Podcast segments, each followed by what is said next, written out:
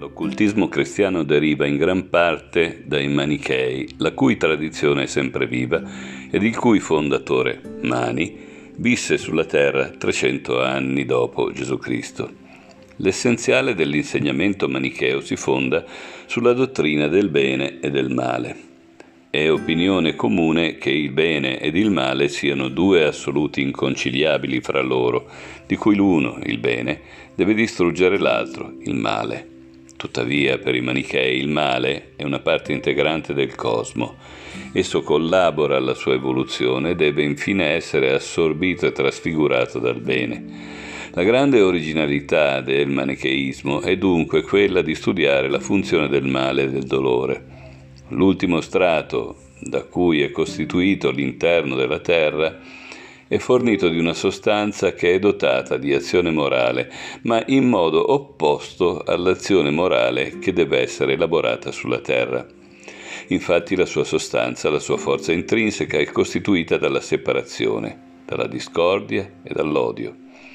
È proprio qui, infatti, che nell'inferno di Dante troviamo il fratricida Caino Tale sostanza dunque risulta essere l'opposto di tutto ciò che per gli uomini è buono e bene.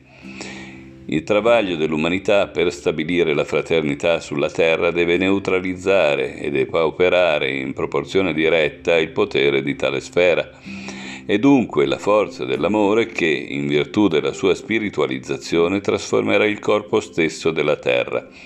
Quest'ultimo, e nono strato interno del nostro pianeta rappresenta l'origine sostanziale di ciò che appare sulla Terra come magia nera, ovvero come magia fondata sull'egoismo.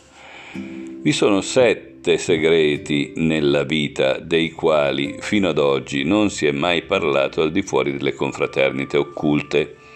Solo nell'epoca attuale se ne può parlare liberamente.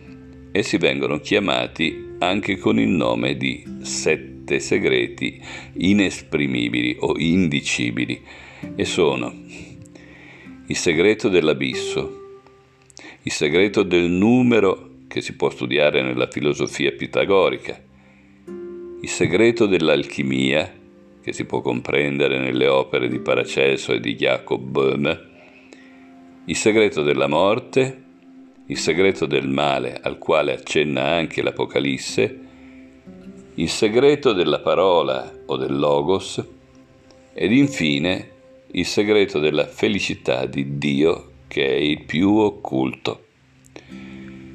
Riguardo al segreto del male, diremo che l'uomo è divenuto ciò che è unendo il principio luciferico all'intelligenza divina.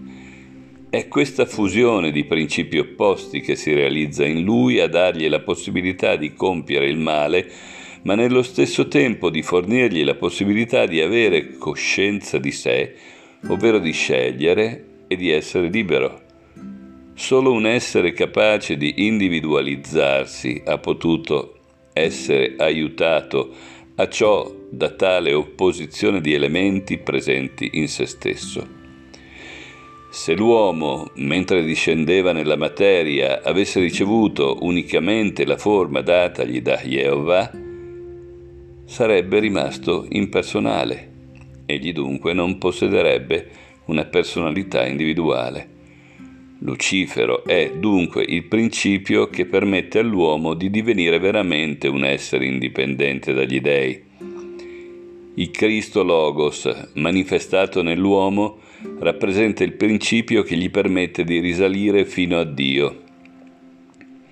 Prima del Cristo, l'uomo possedeva il principio di Geova, che gli conferiva la forma, e quello di Lucifero, che lo individualizzava. Era perciò diviso tra l'obbedienza alla legge e la rivolta dell'individuo, ma il principio del Cristo venne a stabilire l'equilibrio tra quei due primi principi insegnando a ritrovare nell'interiorità stessa dell'individuo la legge originariamente imposta dall'esterno.